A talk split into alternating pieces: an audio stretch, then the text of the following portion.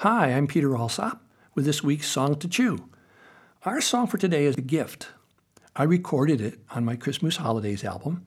It's sung by my daughter Willow when she was a young teenager.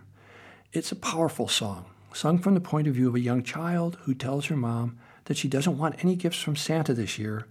All she wants is for her mom to quit smoking. If you don't think you want to listen to the song, you probably need to listen. I've had a number of parents tell me it helped them quit. So let's listen to The Gift.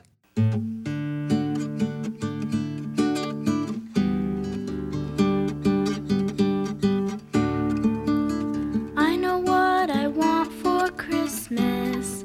I wrote to Santa long ago. There's only one thing on my list, just listen, Mom, please don't say no. I'm sorry last night, Mom. I'm stubborn just like you and strong. You show me how to do things right, and you hug me tight when something's wrong. I love the things you do, such as at bedtime when we read a book. And you don't yell when you get mad, you just squint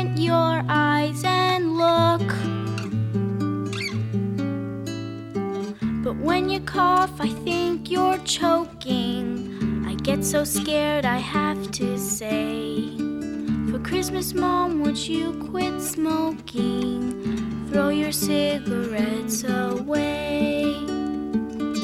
Don't burn out in one great big blaze, or I'll make my squint eyes at you. I need you here for lots more birthdays. Don't quit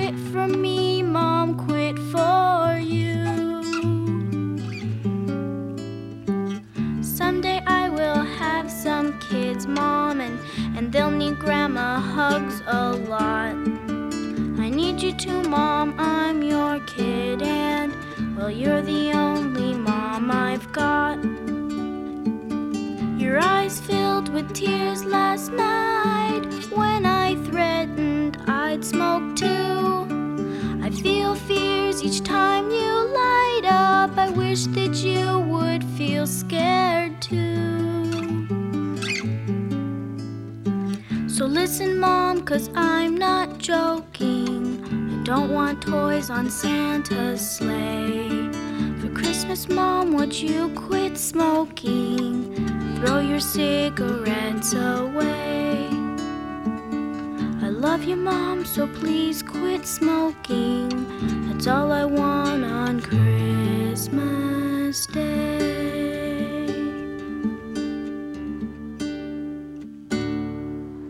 I got a call from the Virginia chapter of the American Cancer Society asking me if they could make a CD of this song to send home with children who were coming to their annual Christmas party.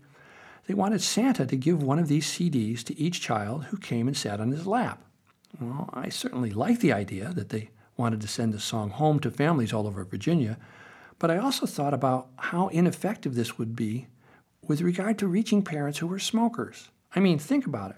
My kid comes home from a Christmas party, takes out a gift CD from Santa with one song on it where a little girl sings to her mom and asks her to quit smoking. Boom, that's it. So I told them, no, I don't think that's such a great idea. And then I explained what I thought would be a much more effective intervention with smoking families. I said, first of all, that this one song by itself is not something a kid would usually listen to more than once, which kind of defeats the educational effect of hearing something multiple times. Although I have had kids play songs like this over and over in front of their parents, hoping their parents would get the message of the song. The second reason that I thought sending a single song home with a child was not such a good idea was that the parents are going to feel like, hey, where do these American Cancer Society people get off with using Santa to manipulate my child? They're using this song to try to make me feel guilty about smoking. That's really messed up. I'm not quitting. So, I pointed out to them that the reason the song works so well on my album is because it's presented in the context of a story. It's the story about me and a bunch of kids at the mall during the December holidays.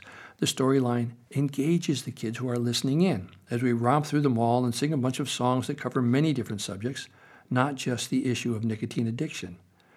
This song, The Gift, flows naturally into the storyline as the kids and I discuss other interesting topics and have fun meeting other people in the mall. We cover a wide range of subjects like using alcohol at traditional festive holiday events, like what we can do about global warming. We talk about an overeating dad, a moose who feels clumsy, about compulsive shopping, and why it's not a good idea to sneeze on other people. Kids will play this album over and over, and their parents will hear the messages and eventually get around to thinking about their own behaviors without feeling singled out as a smoker who's being persecuted by Santa. The American Cancer Society agreed, and I sold them a bunch of my Christmas holiday CDs at a greatly reduced rate. And Santa distributed them throughout Virginia. We didn't do a survey to find out about how many parents quit smoking, but even if it was only one, it was worth it. I remember playing this song in 1994 or 95 on the family stage at the Kerrville Folk Festival in Texas. It was memorable because the song was fairly new and I was still figuring out how to present it to an audience so that parents who were smokers wouldn't be too upset about some of the feelings the song brings up. Eventually, before I play this song, I learned to mention how difficult overcoming a nicotine addiction is for people. It's one of the substances that has the shortest withdrawal time, which means that you start jonesing or longing for another cigarette almost immediately after you finish the one you're smoking. This is why we have chain smokers. I know how many people beat themselves up for their addictive behaviors, and they certainly don't need any more guilt or shoulds from me to pile onto what they're already carrying around themselves. So I had a good set at Kerrville, and after the show, another performer who was in the audience, a friend of mine, came backstage and told me that he was sitting behind a couple of moms and their kids. Their families were really digging my concert, laughing and singing along until I did this song. He said that the kids got really quiet, and when the song was over, there was lots of applause from the audience, except for one of the moms, who leaned over to the other mom and said quietly, well, I can't say that I like that song very much. And her friend just took her hand and looked her straight in the eye and said, But it was a really good song, wasn't it? And the first mom looked away and teared up. And the second mom leaned over and gave her a big hug. I've always felt that our time on this planet is very precious. I've lived most of my life using a measuring stick to decide what I should do when I have a difficult decision to make. That measuring stick of mine was basically to ask myself, if I don't do this, am I going to regret it and feel remorseful later on? Am I feeling nervous because I'm afraid of trying something new or because this something is really dangerous or something that's going to hurt someone else? Will I be missing a chance to grow and learn that's being offered to me by the universe if I don't give this a try? And I know my heartbeats are limited, so I don't want to use them up thoughtlessly. So if I decide to try something, at first I'll try it myself. And if I can't seem to manage that, I will go find someone who can help me and ask them for help. When we want to accomplish things like learning new skills or like apologizing to someone for something we wish we hadn't done or said, or like trying to quit an addictive behavior, sometimes we know we're not really ready yet to handle the new experience alone, but we can ask for help if we're motivated enough to go through some of the painful feelings we're trying to avoid. I don't always go ahead with things that I'd like to do, but mostly I've said yes, after checking with my measuring stick. That means that even though I want to live a long life, I know it will end at some point. But I really don't want to feel like I didn't explore lots of avenues while I'm passing through the different years of my life. I want to learn and feel as many things as I can that our big, wide, wonderful, sometimes very painful world has to offer. And sometimes to do that, I need the help of my friends, my family, my teachers, and especially my kids. I'm Peter Alsop. Really glad you stopped by.